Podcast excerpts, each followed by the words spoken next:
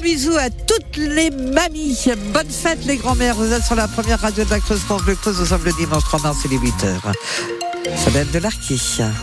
Et le ciel est de nouveau bien chargé, Sylvie. Oh oui, et puis le jour a du mal à pointer le bout de son nez. Température euh, pas très très très chaude aujourd'hui, jusqu'à sept degrés. Météo complète après votre passage, Solène. Ce n'est donc pas un temps à aller faire un plouf, hein, Sylvie, sauf si on va dans une piscine fermée, couverte, comme à Aubusson, la souterraine, et Vaux, et peut-être très bientôt Guéret. Oui, vous avez bien entendu, la piscine de Guéret pourrait rouvrir d'ici la fin de l'année, alors qu'elle est fermée depuis octobre deux mille vingt pour péril imminent et qu'on n'attend pas le nouveau centre aqualudique avant deux mille vingt-huit, sauf qu'il y a du changement.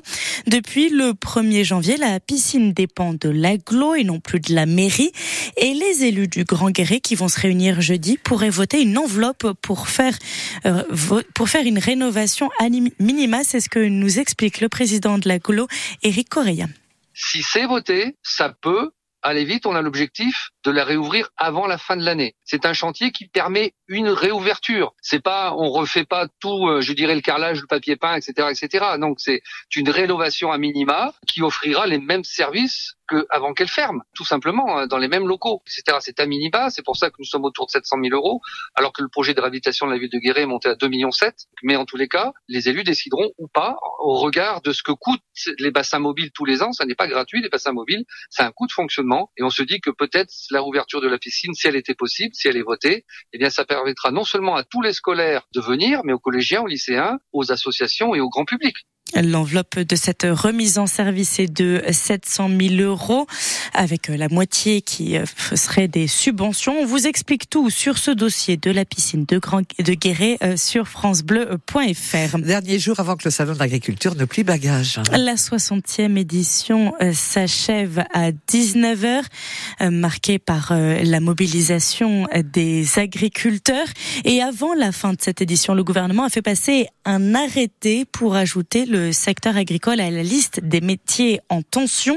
C'était l'un des engagements de Gabriel Attal. La principale conséquence de cet arrêté, Mathilde Dohémy, c'est de faciliter les recrutements de personnel en dehors de l'Union européenne. En agriculture, comme dans d'autres secteurs, il y a dans certaines régions plus d'offres d'emploi que de candidats.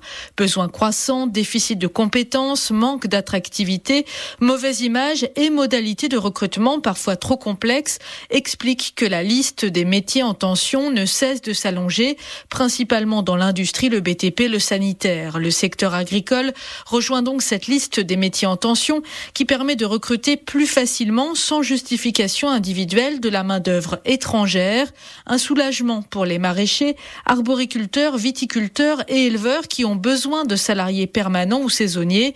Certains ont dû, la saison dernière, renoncer à récolter des parcelles faute de bras. Une mesure de simplification immédiate qui ne résoudra pas tous les problèmes d'emploi dans le secteur. Il faudrait, selon la profession, former trente pour cent de jeunes en plus dans les lycées agricoles pour pallier les manques à court et à long terme, car on estime que dans dix ans, la moitié des producteurs producteurs de lait, par exemple, auront pris leur retraite. Ça, donc, ce, cet arrêté qui fait passer le secteur agricole dans la liste des métiers en tension, c'est pour le, l'aspect politique. Côté récompense, ce salon s'achève sur une moisson de onze médailles récoltées par nos éleveurs creusois entre béliers, vaches, taureaux, juments, truies et chiens. Et il pourrait bien y avoir une douzième médaille avec Anne-Cécile Rousselet, éleveuse de chiens Leonberg dans le sud-est de la Creuse.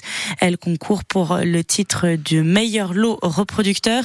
Et puis les jeunes du lycée d'Ain sont aussi sur le qui-vive. C'est aujourd'hui que sera décerné le trophée des établissements agricoles. Dernier jour aussi pour donner au Resto du Cœur. La grande collecte s'achève aujourd'hui. Depuis vendredi, deux cents bénévoles récupèrent nourriture et produits d'hygiène dans quarante-sept magasins creusois participants.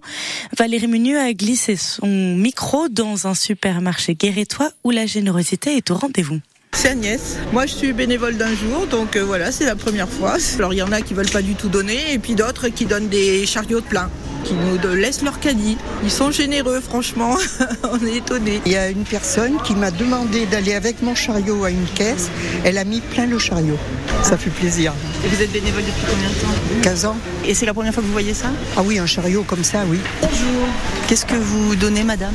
Des produits d'hygiène et un peu de nourriture. C'est pas énorme, mais vu les prix. C'est toujours ça, je vous rassure. Je vous remercie. Bonne journée, bon courage. Merci, merci à vous aussi. C'est que des denrées euh, non périssables, hein, des pâtes, du riz. Ah non, il faut privilégier le cinq cents grammes. Anthony, je suis bénévole depuis deux mois. deux cent cinquante grammes et cinq cents grammes. Plus après, nous, en un kilo et, et au-dessus, on est obligé de reconditionner derrière en, en paquet de deux cent cinquante. C'est pour donner à des personnes individuelles, effectivement.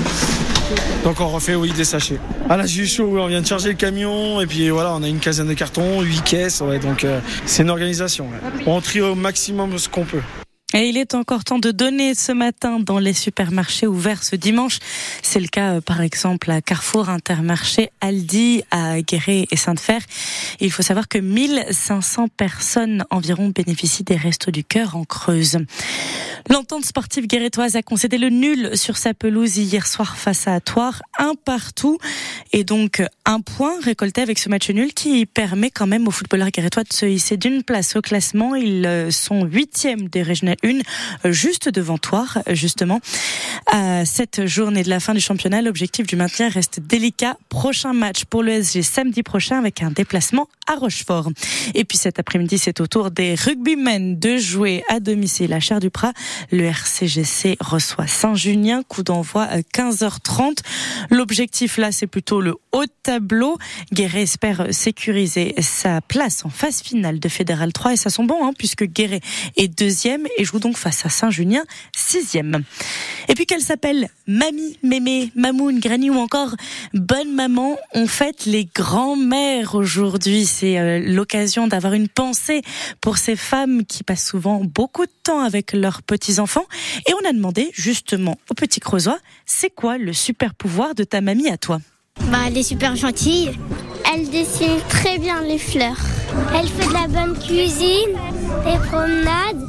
Est-ce qu'elle a un pouvoir magique, entre guillemets? Euh, ouais, ça, bah, elle me rassure. Quand je suis avec elle, je me sens un peu plus sûre. Bah non, ils n'ont pas de pouvoir, ils préparent des pâtes, voilà. Ils sont très gentils, ils sont toujours là pour moi. Et euh, je les aime très fort.